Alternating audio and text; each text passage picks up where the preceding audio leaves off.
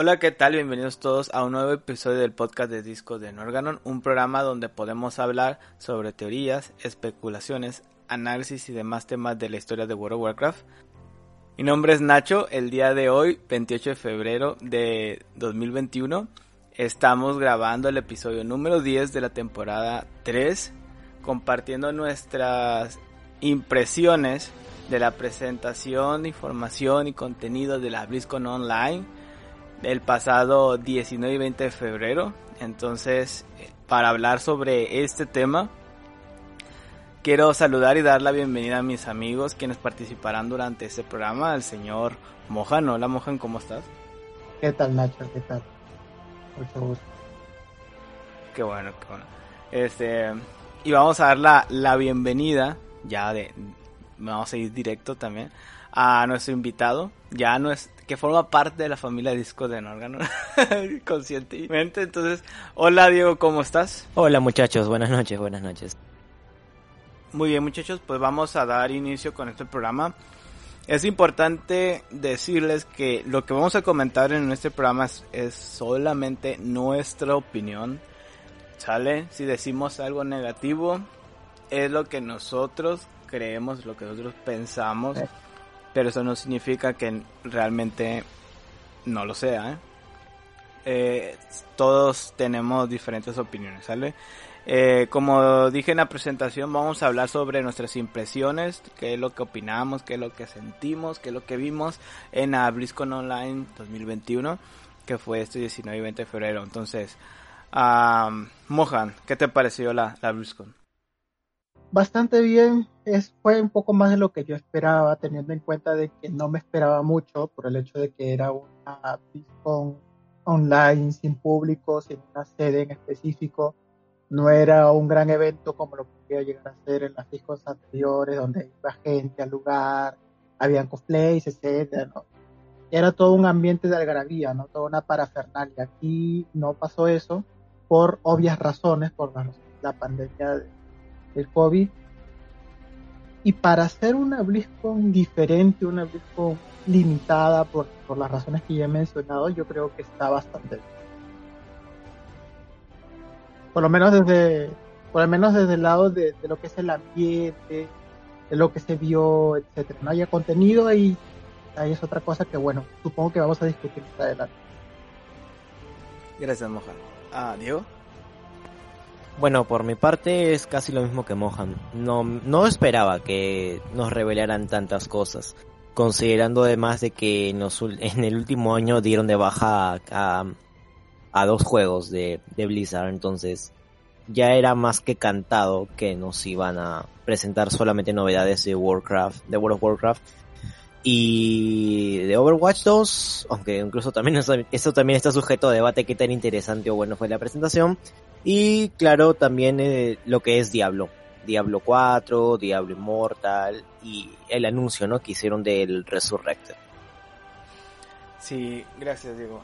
E incluso, si nos ponemos a pensar, eh, días antes de la BlizzCon, o creo que fue un día antes, Diego, si es que... ¿Salió todo? Sí, la filtración. Eso no es una filtración. No, eso no es una filtración porque hasta no tengo entendido fue un error humano. Bueno, por el sí, fue el, anuncio por, de todo el contenido por parte de la de conferencia de prensa en, en, su página.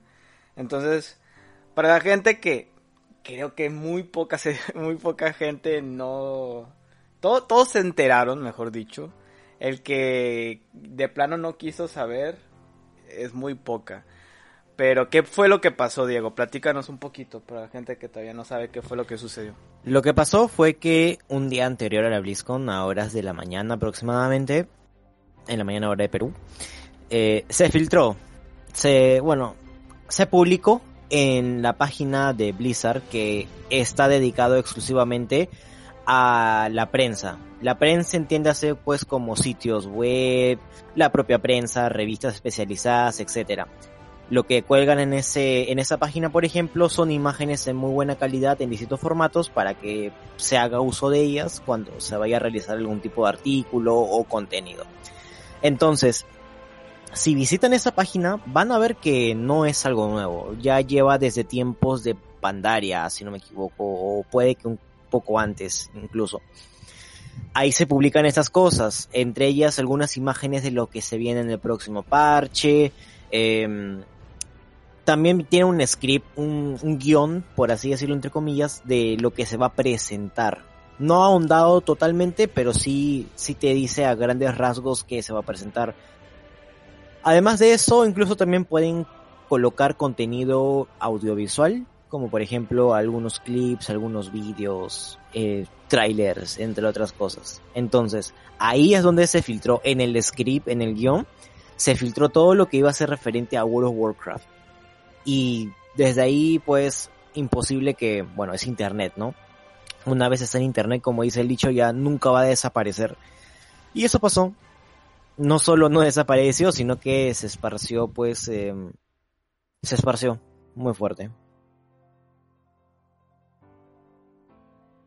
Sí, y la verdad es que de por sí no, no tuvimos BlizzCon el, año pasado y por ser una ocasión especial tuvimos BlizzCon este, de forma remota y sucede este tipo de errores gravísimos quieran o no, las personas, este, por más que tratan de esquivar los spoilers, terminaron enterándose de qué fue lo que sucedió. Y eso le resta mucha importancia, le resta mucho peso, eh, la impresión en, en, en, el hype que tenía la, gente, porque pues terminaron enterándose de qué fue lo que sucedió.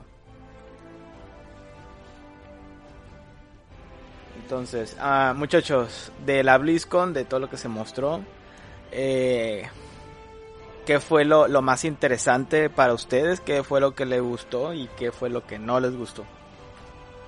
Bueno, está claro que lo que me gustó y al mismo tiempo lo que no me gustó fue la cinemática, la cinemática de lo que de, de Anduin. Creo que tengo entendido que no termina matando a la primogénito, pero sí la deja gravemente herida y, y, luego obedeciendo las órdenes del carcelero, la toma, la toma Silvana como media como que se está arrepintiendo de lo que está haciendo, etcétera. Me gustó porque le da una trama, un giro interesante. Me, me gustaba la idea desde un principio de que Andy pudiese ser controlado, aunque está claro que solamente es un control, eh, no es un control completo, eh, no ha controlado su mente, solamente ha controlado su cuerpo ¿no? Es como una marioneta, pero aún el, la mente de la mente de, de Anduin no le pertenece al carcelero. ¿okay? No, Anduin no piensa. Eh, a pesar de eso ya está controlado. Me gustaba esa idea, me gustaba la idea de que, de que sucediera ello. No sé si va a ser un boss de Ray, pero me gustaría que Anduin lo sea y al mismo tiempo triste porque, claro, es mi curia. Este, la primogénita me, me, gusta mucho, me gusta mucho el personaje y me gusta mucho su diseño. Y que le hagan eso, bueno, me entristece bastante. No me gusta. No me gusta que le hagan esto a, a mi buena amiga de Bastión, sobre todo porque ya la han puteado bastante.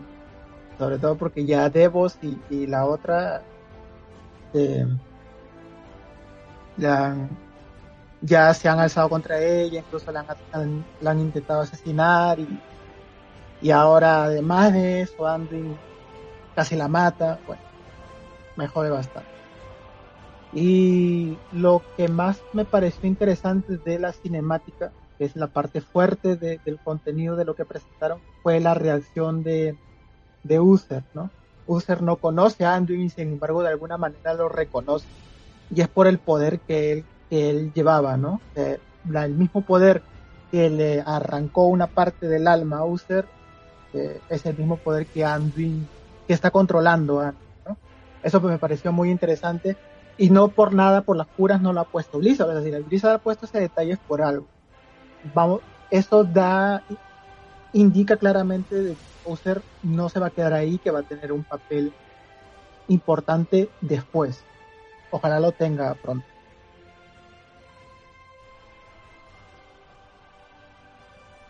Gracias, Mohan. Diego, adelante, es tu turno. Uh, mira, si te soy sincero, um, primero por la cinemática, ¿ya?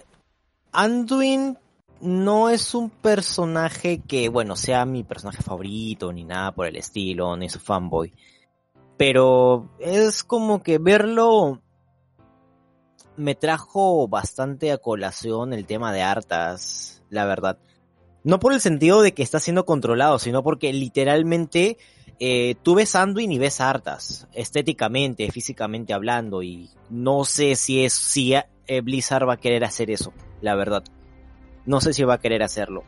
la cinemática me parece interesante si lo pones, si te lo pones a analizar, claro.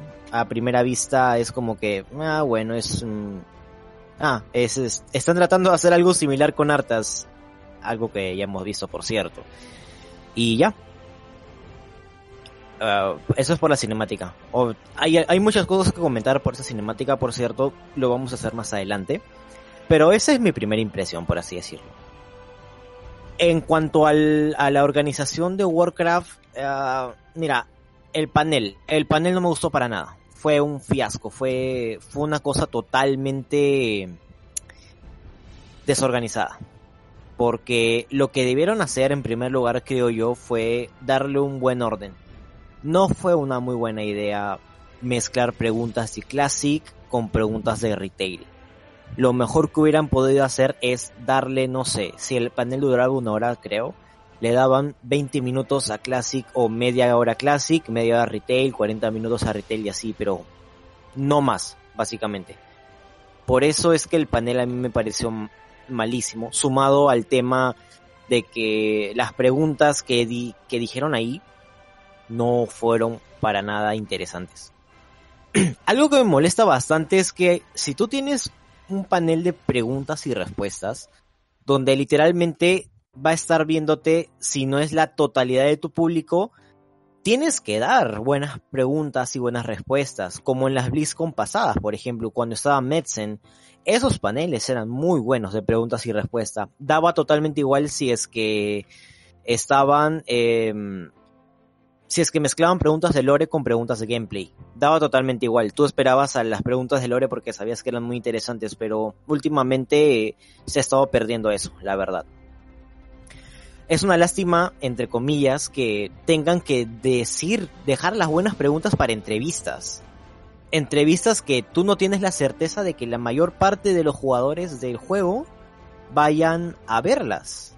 Y yo creo que esa no es la intención, al menos. Creo que eh, ese es conocimiento que todos deberían tener. No necesariamente tiene que ser revelado en una entrevista, sino en el QA, para que la, tú sepas cómo reaccionan las personas ante lo que tú estás haciendo y, creo que eso de cierto modo puede servirte como una suerte de feedback para ver qué estás haciendo bien o qué estás haciendo mal. Eso es en cuanto al panel de Warcraft. Eh, de todos modos, como había anticipado antes, no esperaba algo grande de esta BlizzCon, por, pues, porque pues el tema de la pandemia y que este es un, tema online. Lo que sí me gustó bastante y tengo que admitir, mis dieces, es en el panel de Diablo. Todo lo que anunciaron básicamente fue muy bueno para mí. No soy un fanático 100% de lore de Diablo ni del juego como tal. Sé un poco más de lore, me parece muy bueno pero con los anuncios que hicieron, wow. Simplemente bravísimo, la verdad. Ojalá no sea un Reforce 2.0, ¿no? Sonaba muy bien cuando anunciaron, cuando anunciaron el Reforce, pintaba magnífico y bueno, no, mira, lo que has visto Black Mirror, esa escena donde dice va a pasar otra vez, va a pasar otra vez. Eso me pasó cuando dijeron que iban a mejorar las cinemáticas de Diablo 2 y yo y me transporté inmediatamente a la BlizzCon donde anunciaron que el Reforge iba a tener cinemáticas actualizadas. No solamente anunciaron, no solamente presentaron una cinemática remasterizada, o sea, presentaron la, la, la, la primera cinemática que fue la única que remasterizaron esa la presentaron como como dando a entender de que todas las otras también las iban a remasterizar. Qué ingenuos. No. Bueno, ingenuos. Fuimos y vamos a volver a hacer. Yo honestamente no planeo comprar el Diablo 2, no me llama mucho la atención, pero sé que estoy estoy estoy en entendimiento de que Diablo 2 fue una revolución para su tiempo.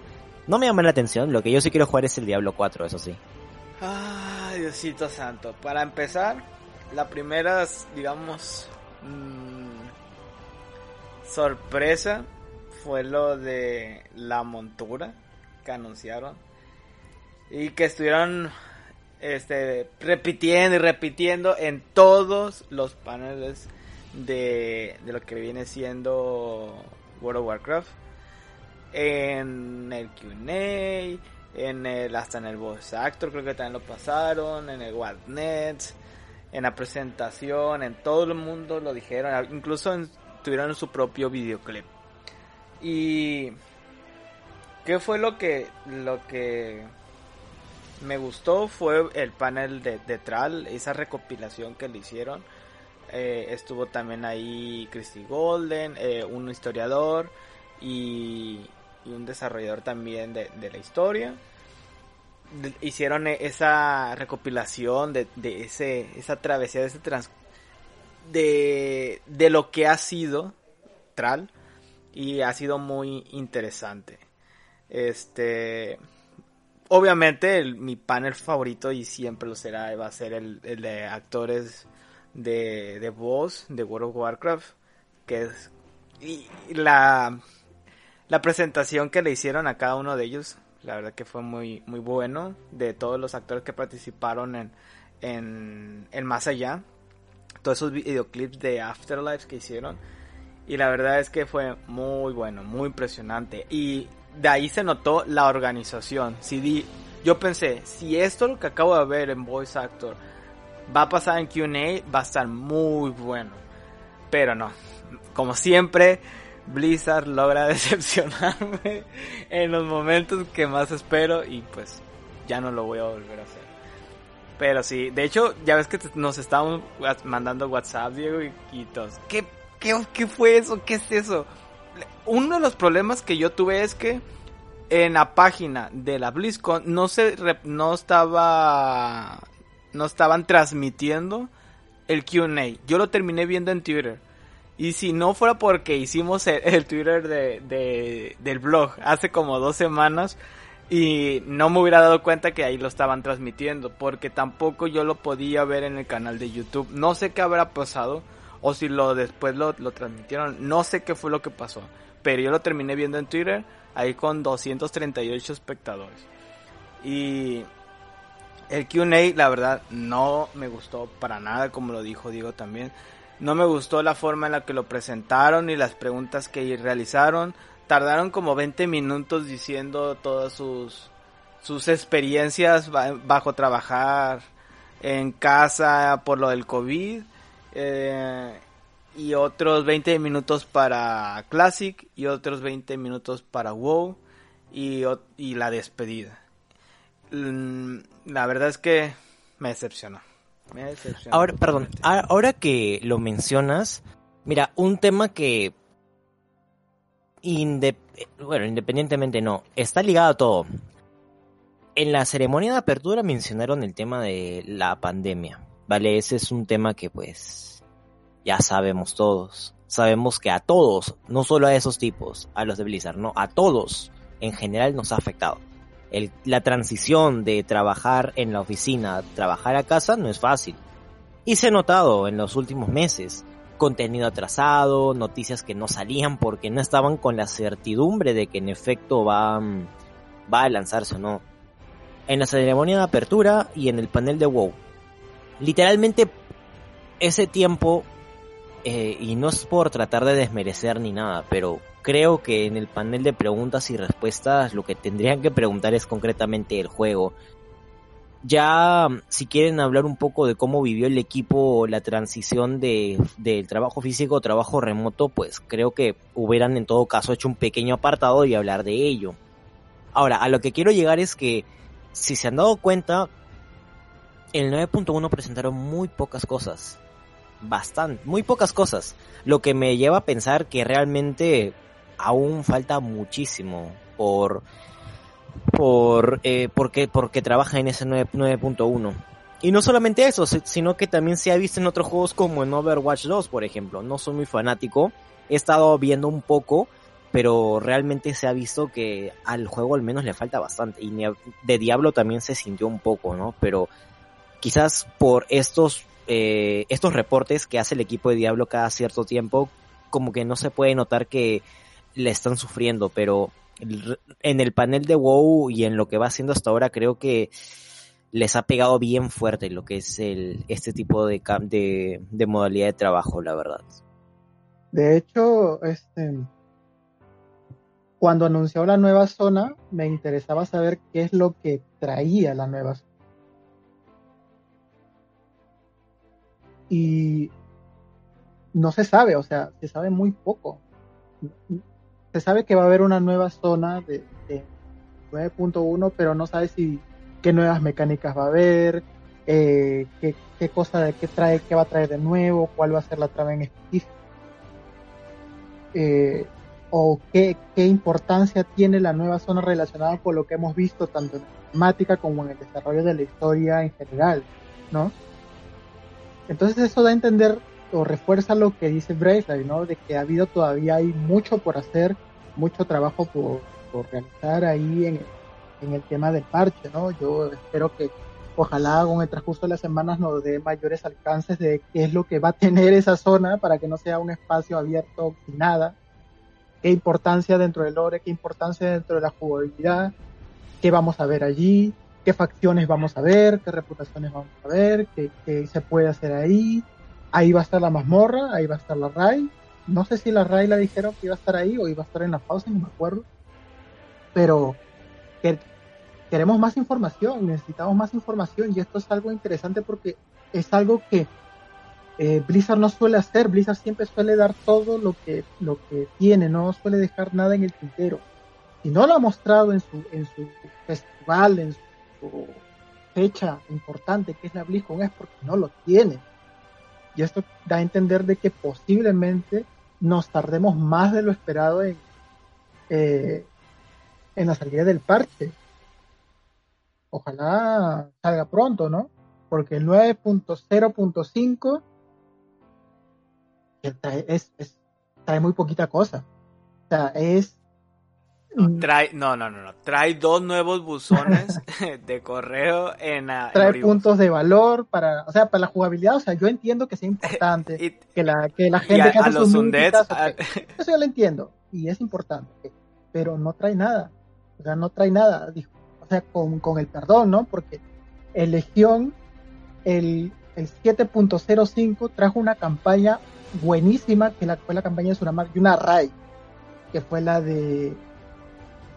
La RAI, ¿cómo se llama la RAI? ¿Prueba del valor? Sí, sí prueba, valor. Más o menos. Y aparte, y después en el 7.1 trajeron otra RAI que fue la de Gulf. Entonces, estamos acostumbrados a que los, a que los parches medios sean parches que que no traigan nuevas RAIs, que a cada rato nos estén trayendo nuevas RAIs, pero que sí traigan un contenido interesante en el que nos podamos entretener y no que tenga el 0.5 por pura. A ver, pero hasta a ver, lo que yo he podido oír en comentarios más que nada es que los 9.0.5, por ejemplo, por lo general no traían contenido fuerte como Lore. Y creo que al menos ahora estamos viendo que se está cumpliendo esto porque más que nada han traído pues los puntos de valor, los, los buzones en Oribos, que bueno, creo que eso sí se agradece bastante, porque un solo buzón en Oribos es muy caótico para una zona tan grande. Que ya no le salga la espina dorsal. A los, no muertos, este, incluso creo que también va a traer eh, la, la monturita esta que le dieron bola, literalmente, más de lo que debería tener en la montura del End también, si no me equivoco, podría traer incluso, no sé si se acuerdan que prometieron que iban a, los, los jugadores tendrían la posibilidad de poder transmoguear los hombros de diferente manera. Se habló de eso y dijeron que sí, estaban todavía trabajando en eso. No lo lanzaron con Shadowlands pues porque todavía tenían problemas. no sería el único problema que tiene Shadowlands y así, pero en esencia creo que para hacer un, 9.0.5 ah, es normal. preocupémonos si es que los 9.1, 9.2 o 9.3 no te traen buen contenido. Ahí sí preocupémonos, pero por ahora creo que este 9.0.5 este 9.0.5 está bien. ¿Sabes qué siento? ¿Sabes qué siento con este 9.0.5? Es que me están diciendo aguántate porque, porque esto va para largo. O sea, es como un contenido que te dan como para decir aguanta eh, aguanta lo que tengas que aguantar porque el parche tiene para rato, o sea, vas a tener que esperar muchísimo a que llegue. Y, con, y mientras esperas, eh, ahí te vamos a dar algunos, algunas pinceladas para que te quedes tranquilo. Lo que yo, eso es lo que yo siento. Porque siempre ha habido una separación entre raid y campaña y contenido. Por ejemplo, el, 8 el 7.2 de Legión, que pongo Legión porque en mi opinión es, si no la mejor de las mejores expansiones que tuvo el WoW, el 7.2 eh, fue el parche de la de la tumba de Sargent. Y en el 7.2, que se aperturó en marzo, eh, tuvimos todo el contenido de campaña. La campaña de la tumba de Sargeras, eh, la nueva, la ampliación a la campaña de clase, el, la nave esa enorme de la región que se tenía que afirmar, este contenido de lore principalmente, ¿no? Lo de Khadgar, etcétera, etcétera. Varias, varias cosas, eh, cadenas de misiones, etcétera. Y en el 7.2.5 trajeron la RAID. La 7.2.5 se aperturó en junio. O sea, desde marzo hasta junio. Entonces lo que yo estoy viendo es que con el 9.1 no se aperture la RAI que anunciaron desde jefe, sino se aperture recién un contenido y que un contenido de cadenas de emisiones que está muy bien, pero por el cual ya hemos esperado un montón y todavía tenemos que esperar mucho más para cuando llegue la, la RAI.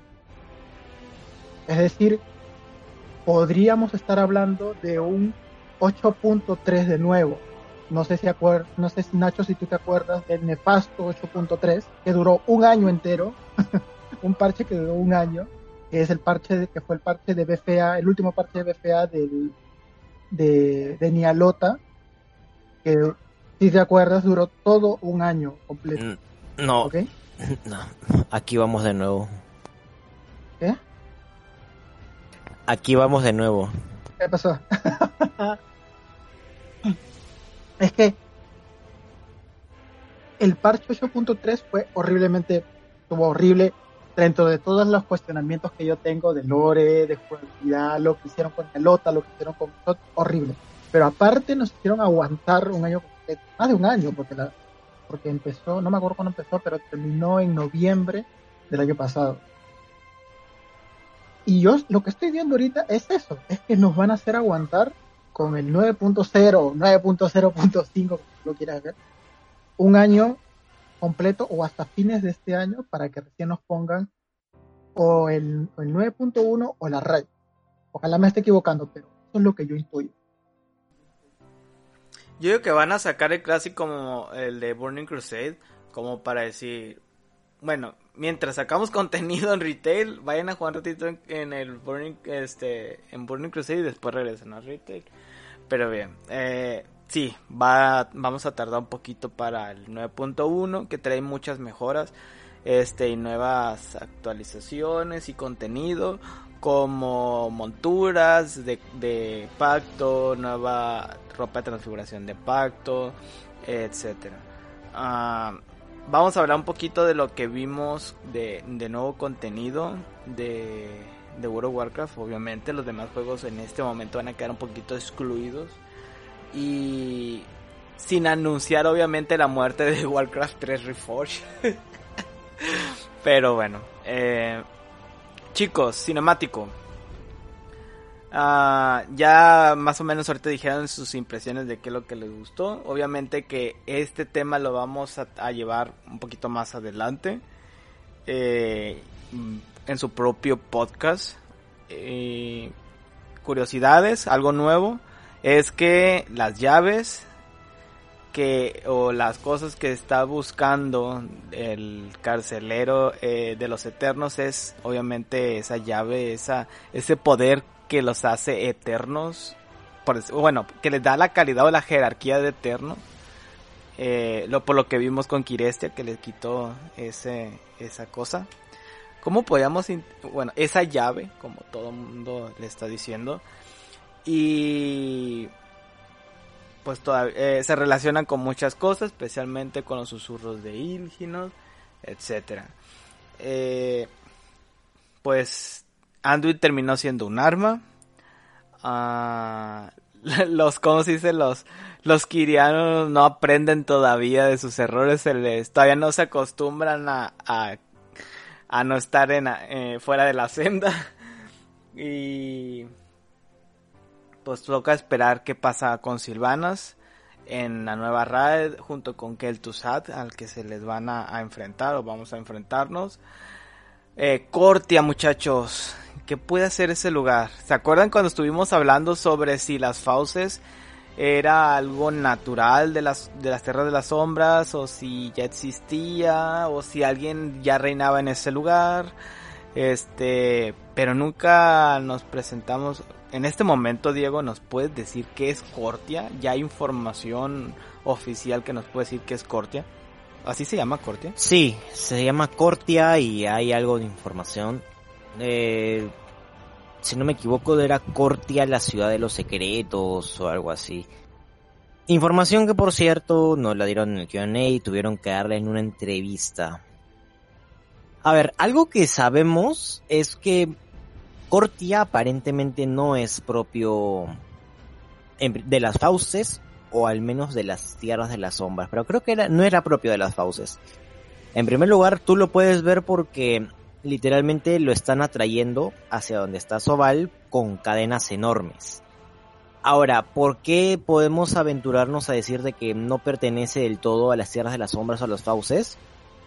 En una entrevista que más adelante vamos a comentarla también, estaban hablando sobre preguntaron sobre Thros. Si recuerdan este reino que se nos, ese reino eh, que no era parte de, de, de Azeroth, pero tampoco ahora sabemos que es parte de las Tierras de las Sombras.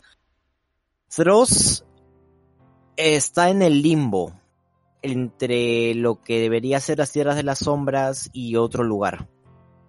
Así al menos lo describieron. Más adelante vamos a hablar a detalle de eso, eso sí. Pero me da la impresión de que Cortia es lo mismo. Cortia es una zona que, bueno, por algo lleva el, el, apelativo de Ciudad de los Secretos, ¿no? Debe haber algo que ahí a Sobal le interese bastante. ¿Qué podría ser lo que vamos a encontrar? creo que solamente podemos especular. Pero de lo que sí estamos seguros es que vamos a ver a los Nazresim eso sí lo han confirmado. Va a ser interesante porque incluso cuando preguntaron, por ejemplo, qué va a pasar con Denathrius, dijeron que un personaje con literalmente la excusa por la que no mataron a Denathrius era que el actor de voz era muy bueno y yo estoy de acuerdo con ese argumento, la verdad. Dijeron que no lo iban a matar y que habrían ciertos personajes interesados en liberarlo, entonces si recordamos también lo del este, el prólogo, bueno, el prólogo invasión, ¿cómo era? Prefacio. prefacio. Prefacio de la invasión, eh, no, recuerdo exactamente ahora. Estábamos teorizando y logramos relacionar a los Natresim con Denatrius. Entonces, puede ser que ahí existe una conexión por la salida de los Natresim, esa su trama sea que quieren liberar a Denatrius de Remornia y vamos a tratar de encargarnos de ellos. Eso es lo que sabemos hasta ahora de Cortea. Sí, es interesante saber porque no sabemos si el carcelero alguna vez estuvo ahí y que se le fue mm, exiliado de ese lugar o si es la zona en la que él reinaba o si es el lugar donde se encuentra los secretos de los primeros, como dice su descripción. Eh, sabemos que es una masa de tierra que tiene sus propias criaturas, su propia vegetación, obviamente rebosa de misterios, no la hemos visto y y pues la ese ese misterio que acompaña esta esta zona pues la podemos ver desde la perspectiva del carcelero que está encima de, de, de ellos pues. Entonces no sabemos como dices tú es una zona o este limbo fue creada por alguien o ya existía como una forma natural o es una dimensión eh, de bolsillo especialmente para algo, para alguien, etcétera. Entonces va a estar muy interesante y creo que esto lo vamos a platicar cuando estemos hablando el, el tema de Andrew. ¿Qué les pareció? Entonces, aparte de lo de Cortia, eh, en podcast pasadas cuando estuvimos hablando sobre el carcelero y sobre Silvanas, preguntamos si este si nos íbamos a enfrentar a, a Silvanas. Incluso en el, en el podcast pasado de, de qué es lo que podríamos, qué esperábamos ver en esta BlizzCon, les hice una pregunta rápida que si íbamos a enfrentarnos y a derrotar a Silvanas. Y todos dijeron que todavía era muy temprano, ¿se acuerdan? Y pues no, ahora sí nos vamos a enfrentar como último jefe. Al parecer pues no se ha visto ni se va a ver a Nathanos, así que parece que sí se murió. nadie reclamó su alma, nadie la va a encontrar, al menos que la salve. Entonces la pregunta muchachos aquí es, ¿se va a morir en, en Arraid, que es donde vamos a enfrentar a, a Silvanas?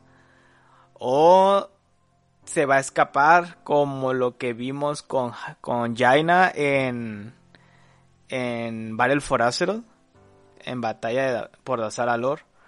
Eh, o alguien va a ir por ella, realmente. O se va a decir, no la maten, no la maten, ella no es culpable. Eh, al final tuvo razón y lo que hizo era para acercarnos a los verdaderos planes de Carcelero.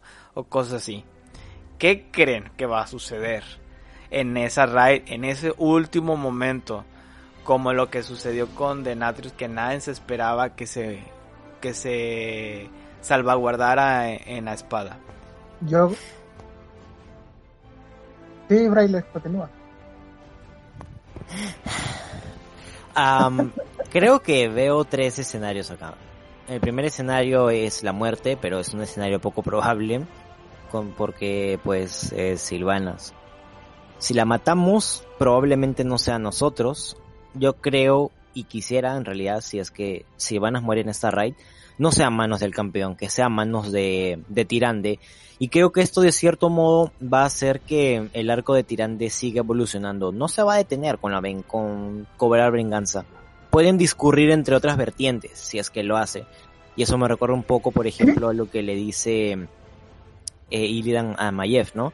La cazadora no es nada sin su presa. Y básicamente creo que podríamos eh, hacer la analogía con, con lo que está sucediendo ahora. La presa de Silvanas, de Tirande es Silvanas. ¿Y qué va a pasar una vez ella acabe con eso? Ella todavía sigue siendo la guerrera nocturna. ¿Cómo va a devolver ese poder? Considerando de que mediante la campaña de Ardenweald sabemos que el poder de la guerrera nocturna es, es peligroso.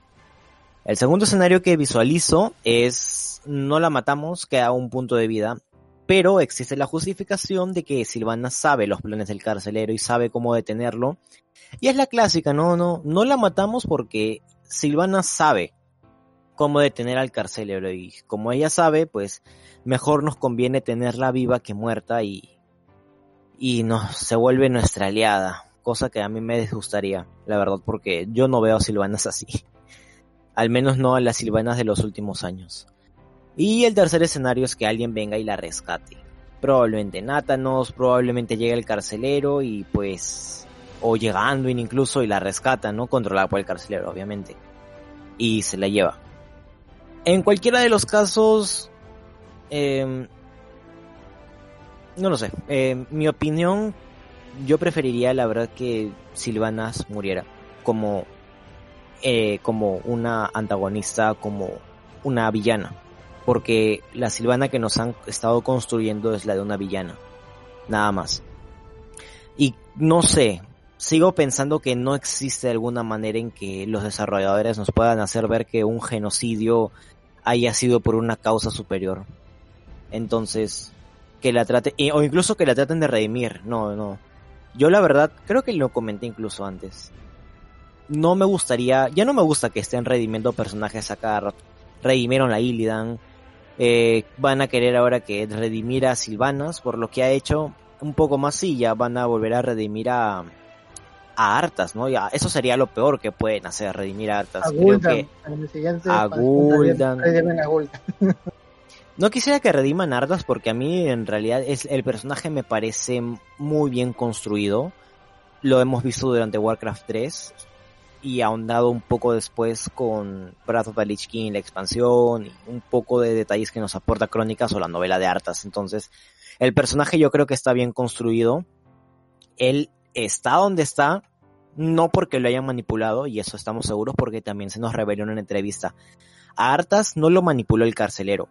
Lo que hizo Artas, las decisiones que tomó, fueron decisión propia. Sin embargo, esas decisiones lo acercaron más al sendero del carcelero y por eso es que Artas acabó siendo un rey exánime también. Gracias, Diego. Adelante, Mojan. Ahora sí, suéltalo. A ver. Eh, como yo lo veo, no sé si Blizzard qué es lo que hará. Lo que pasa es que lo que estamos viendo, la tendencia de Blizzard es a la redención, como diría Bray.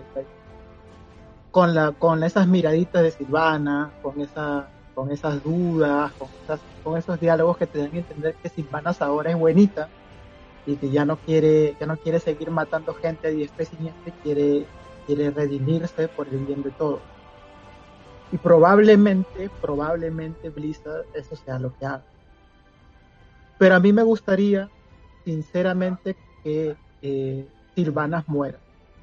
Ya es momento de que, de que se vaya, de que se vaya bien, como un buen personaje, porque ella siempre, siempre eh, eh, ha construido a lo largo de sus acciones y a lo largo de los años un personaje antagonista.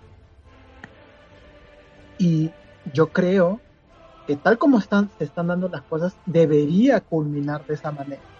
Como un personaje antagonista que muere creyendo en lo que, creyendo en su causa. Y no como un personaje que, que porque le dicen un par de palabras se acabó, no, ya no, ya se acabó la maldad, ya no soy malo, ahora se fue. Yo creo que eso es bastante, le resta bastante al personaje. Y es algo que Blizzard ha venido haciendo constantemente, como lo hizo, como lo dice Braille, lo hizo con, lo hizo con Illidan, siempre voy a estar totalmente en desacuerdo. Lo que Blizzard hizo con Illidan no tenía por qué hacerlo.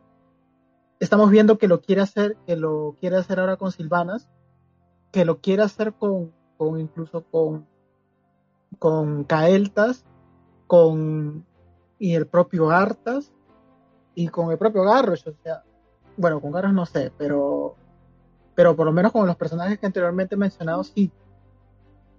Y la verdad es que me suena bastante ridículo que un personaje he hecho todas estas cosas, y no porque uno le tenga odio, sino para por seguir una lógica de la narrativa del lore del personaje, de un momento a otro sientan que ya no quieren ser más malos y que sus intereses ya no sirven para nada, sino lo que ahora buscan es ser buenos, porque sí, porque alguien me lo dijo. Y es algo tan ridículo y para muestra un botón, o sea, lo hicieron, con, lo hicieron en una sola expansión, en Vuelos of Draenor con Groma lo que, lo que hizo Blizzard con Gromas fue una tontería. bueno, yo creo que todos estamos de acuerdo en lo que hicieron con Gromas, pasar de el supuestamente final boss o el poderoso líder de la Horda de Hierro, de hierro que venía a, invadirnos a todos a a pasar a ser alzar la eh, alzar la, el arma junto con Irel y junto con Durotar gritando Draenor es libre mientras, mientras los familiares de los Draenei masacrados por él le aplauden y le intorean. Es a ese punto de ridículo vamos a llegar, a unas silvanas gritando Acerodes libre mientras los elfos de la noche con las manos quemadas le aplauden. A ese punto vamos a llegar. O, es que vamos a de verdad tener una coherencia en el personaje y darle una importancia a Silvanas de decir yo creo en mi causa, yo creo en mis principios, yo creo que lo que estoy haciendo está bien y por lo que estoy haciendo voy a morir y voy a morir en mi causa. Eso la convertiría en un antagonista respetable, en un antagonista de verdad y sería un excelente personaje desde el principio hasta el fin. Ojalá Blizzard lo entienda y ojalá Blizzard, Blizzard le dé ese momento de ese colofón, ese, ese broche de oro a Silvanas como buen personaje y no la convirtamos en un NPC más que nos da misiones a lo largo de las expansiones. Creo que aquí la pregunta importante, aparte que podríamos agregar la siguiente. ¿Será lo suficientemente bueno? ¿Dará la talla lo que Blizzard presentará en la raid a Silvanas como jefe final? O sea, ¿será suficiente como para decir, es un decir, lo vamos, Silvanas va a morir. Pero va a ser suficiente la mecánica, la forma, el modo en el que nos vamos a enfrentar ahorita en este momento a ella. O sea, eh, es como dice, el cazador no nada sin su presa. Todo el mundo está esperando ya la muerte de Silvanas, ahora sí. Pero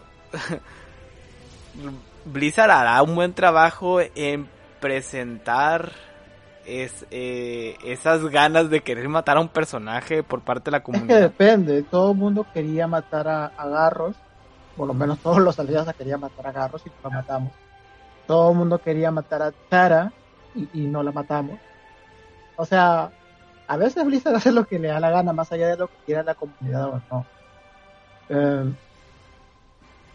y, después de eso, respecto del gameplay, yo creo que sí va a cumplir. O sea, Blizzard no suele fallar en temas de gameplay, darle la, eh, la importancia en temas de mecánicas, en temas de presentación, en temas de visualidad a, sus personajes principales cuando se convierten en voces.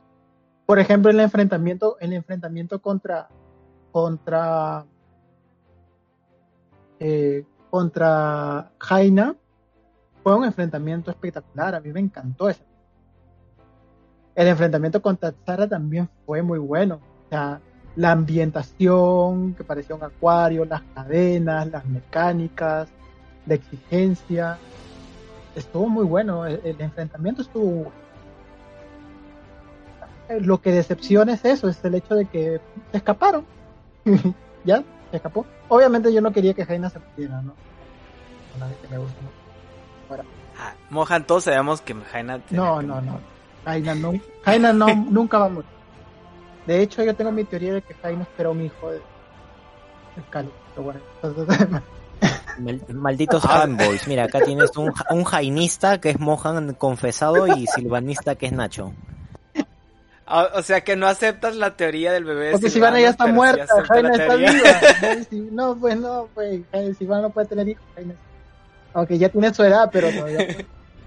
Bueno, Ah. El, tema, el tema es que el tema es que va a ser segundo. Tienen que hacer un buen trabajo. El tema es básicamente que sí. O sea, si ellos saben, o sea, Blizzard perfectamente sabe que, que la gente eh, está esperando el colofón de Silvano.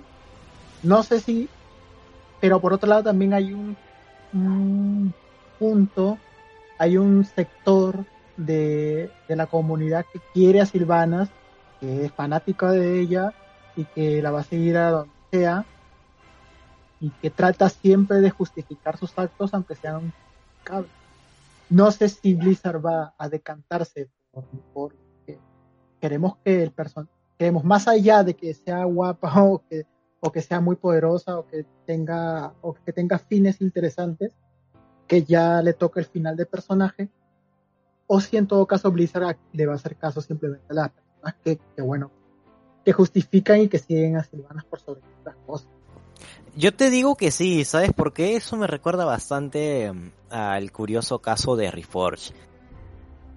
Porque me acuerdo que días antes de que lanzaran el juego, si no me equivoco, salió una entrevista y no recuerdo a quién entrevistaron exactamente, pero era un desarrollador de Reforge. ¿Y sabes cuál es la excusa que dieron para que no hayan cambiado el juego a como lo prometieron? fue básicamente porque arguyeron ellos que habían escuchado a la comunidad, que la comunidad no quería que cambiáramos el juego, queríamos que lo dejáramos tal cual estaba. Y loco, a ver, esa comunidad existe. Ya son, sí, en todo lugar siempre van a haber puristas, ¿vale? Los puristas de Reforge son los silvanistas del Warcraft, del WoW. Entonces, basta con que, oye, bien. O sea que Nacho, o sea que Nacho quería, le gusta el refuerzo así como está ahorita.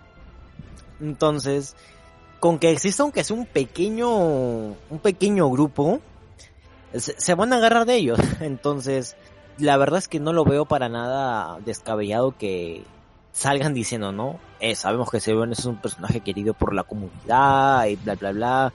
Ya me la puedo ver venir en un futuro hipotético. Sí, sí, yo quisiera de verdad que, que, Silvanas ya le toque su final de personaje como le corresponde, como, como un boss final de una raid. O sea, es un final excelente, pero también me temo me, y me da mucha pena que posiblemente Blizzard haga escaparse o que se cambie de bando o algo así, que tengamos Silvanas ahí dando vueltas por, por cualquier lado. Es una pena, la verdad, pero bueno, lo más probable es que sea.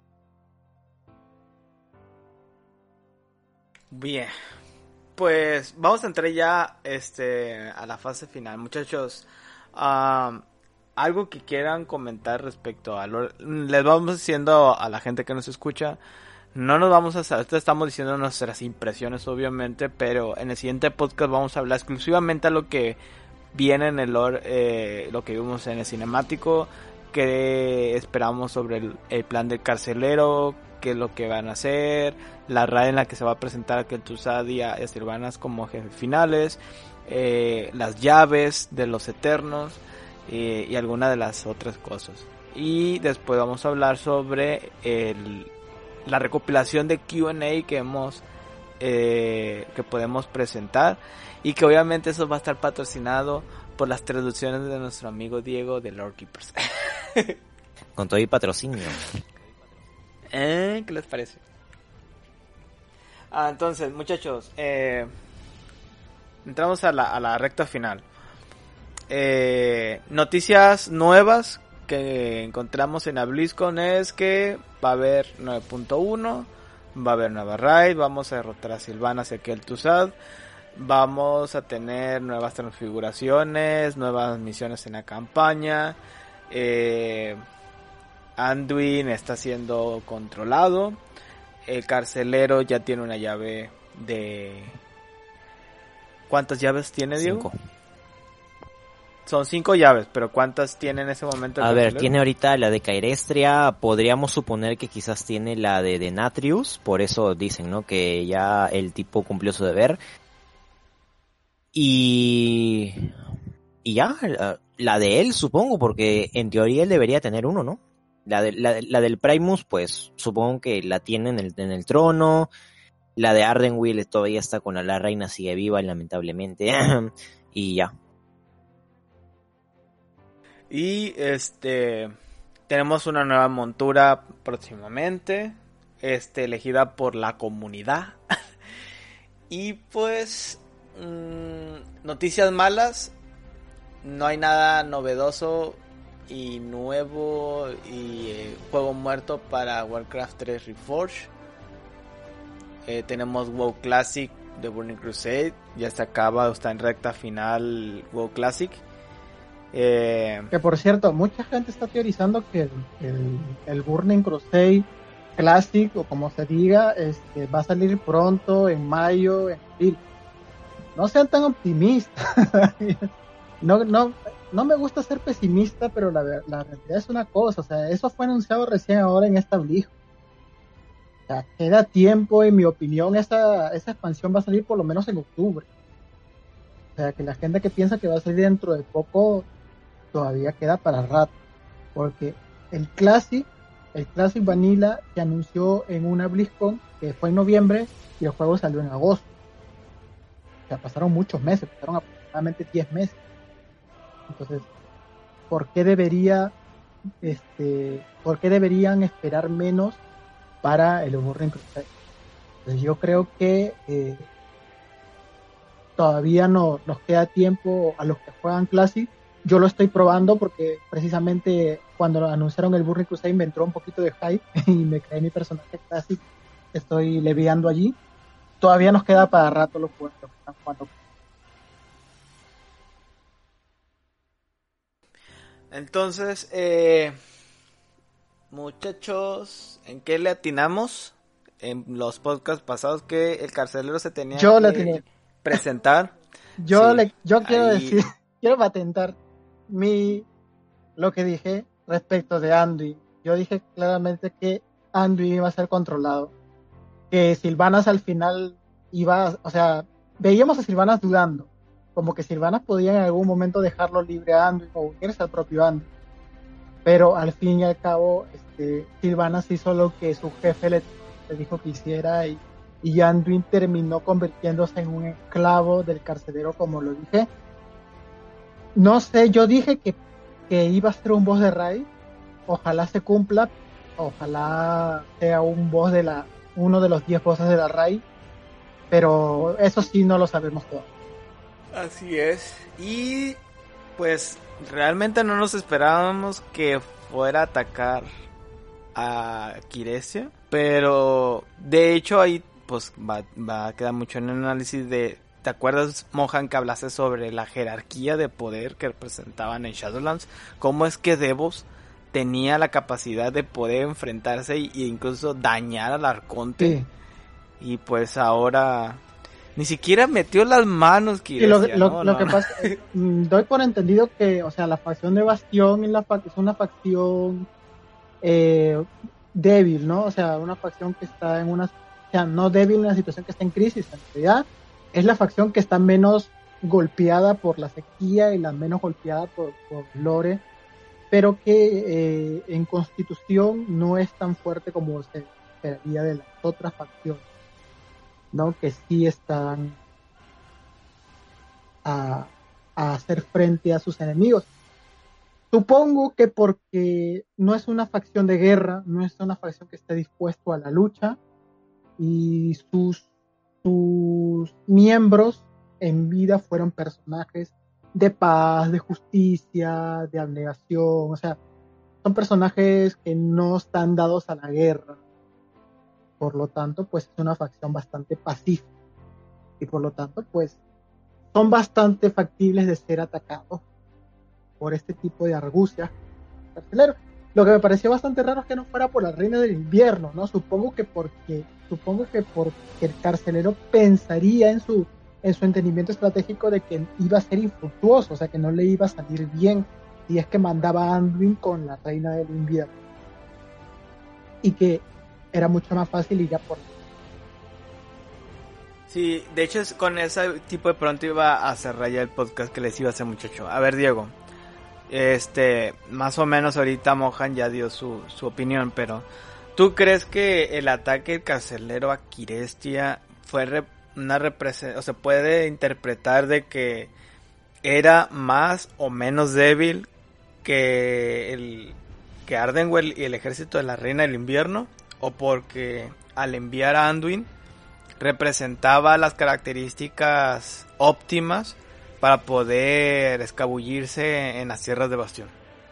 Yo creo que, a ver, si, si, eh, si recordamos, eh, el carcelero ha estado ganando fuerza. Entonces no me extrañaría la verdad que por ahí el mismo poder del carcelero, todo así ya más bufeado que antes, haya permitido a Anduin que en primer lugar pudiera someter a los a los dechados de Bastión y que en segundo lugar pues eh, a Cairestria porque literalmente fue un ataque totalmente sorpresivo creo. Mohan. Sí, dime. en corto. Entonces tú crees que, que fue porque eh, como dices tú, no son dados a la guerra en Bastión y que era un poco más fácil escabullirse entre las filas y el ejército de, de o los soldados de Bastión que en Ardenwood. Sí, yo creo.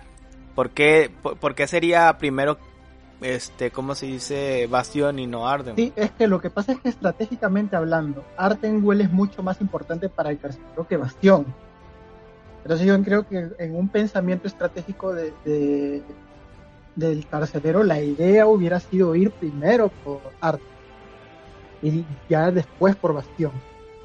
Si, si descartó Ardenwell debe ser porque él pensó que seguramente si lo invitaba iba a ser infructuoso, no iba, no iba a resultar bien. Entonces decidió ir por este por eh, el, bastión, por la primogénita. Y hay que también tener en cuenta las características de Anduin. Es decir, Anduin era un persona, es un personaje que si muriese iría directo a Bastión. O sea, es, es un personaje aprobado eh, tiene las características aprobatorias de todo lo que Bastión representa. Entonces, eh, ante eso, posiblemente ante ser una persona que, busca la paz, un líder que buscó siempre la justicia, la paz, Kiriestia dijo, bueno, supongo que esta persona no me va a hacer absolutamente nada. Como líder de Bastión, no, como líder de que precisamente nosotros representamos esos ideales, él no va a ser capaz de hacer más nada. Como que bajó la guardia. Yo creo que si el carcelero hubiera, eh, hubiera encarcelado, hubiera secuestrado a personajes relacionados con la naturaleza, por ejemplo, Malfurión, si hubiera secuestrado a Malfurión, hubiera tenido un poco más de facilidad de acceder a Ardenwell que a También depende de la personalidad del personaje al que se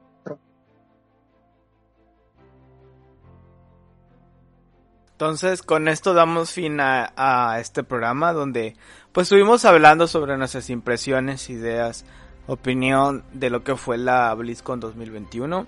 Eh, muchas gracias muchachos por haber participado, por haber asistido a este programa y a la gente que nos escucha obviamente.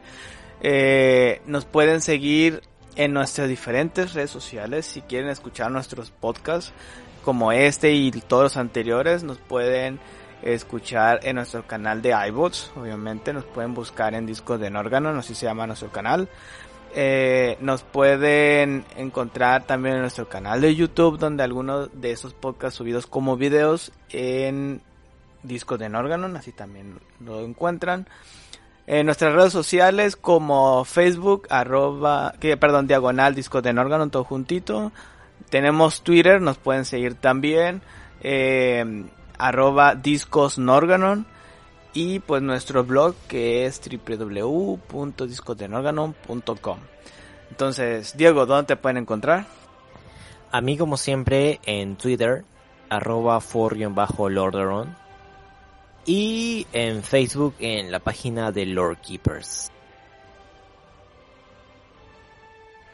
Gracias, Diego. Entonces, eh, cualquier duda, cualquier comentario, nos pueden escribir aquí en la caja de comentarios. Y eh, si tienen alguna pregunta, pues puede aparecer en la siguiente, en el siguiente programa, ¿sale? Entonces, muchachos, esto ha sido el programa número 10 de la temporada 3 de Disco de Norganon. Muchas gracias por haber asistido y la gente que nos escucha. Nos vemos en el siguiente programa. Hasta la próxima.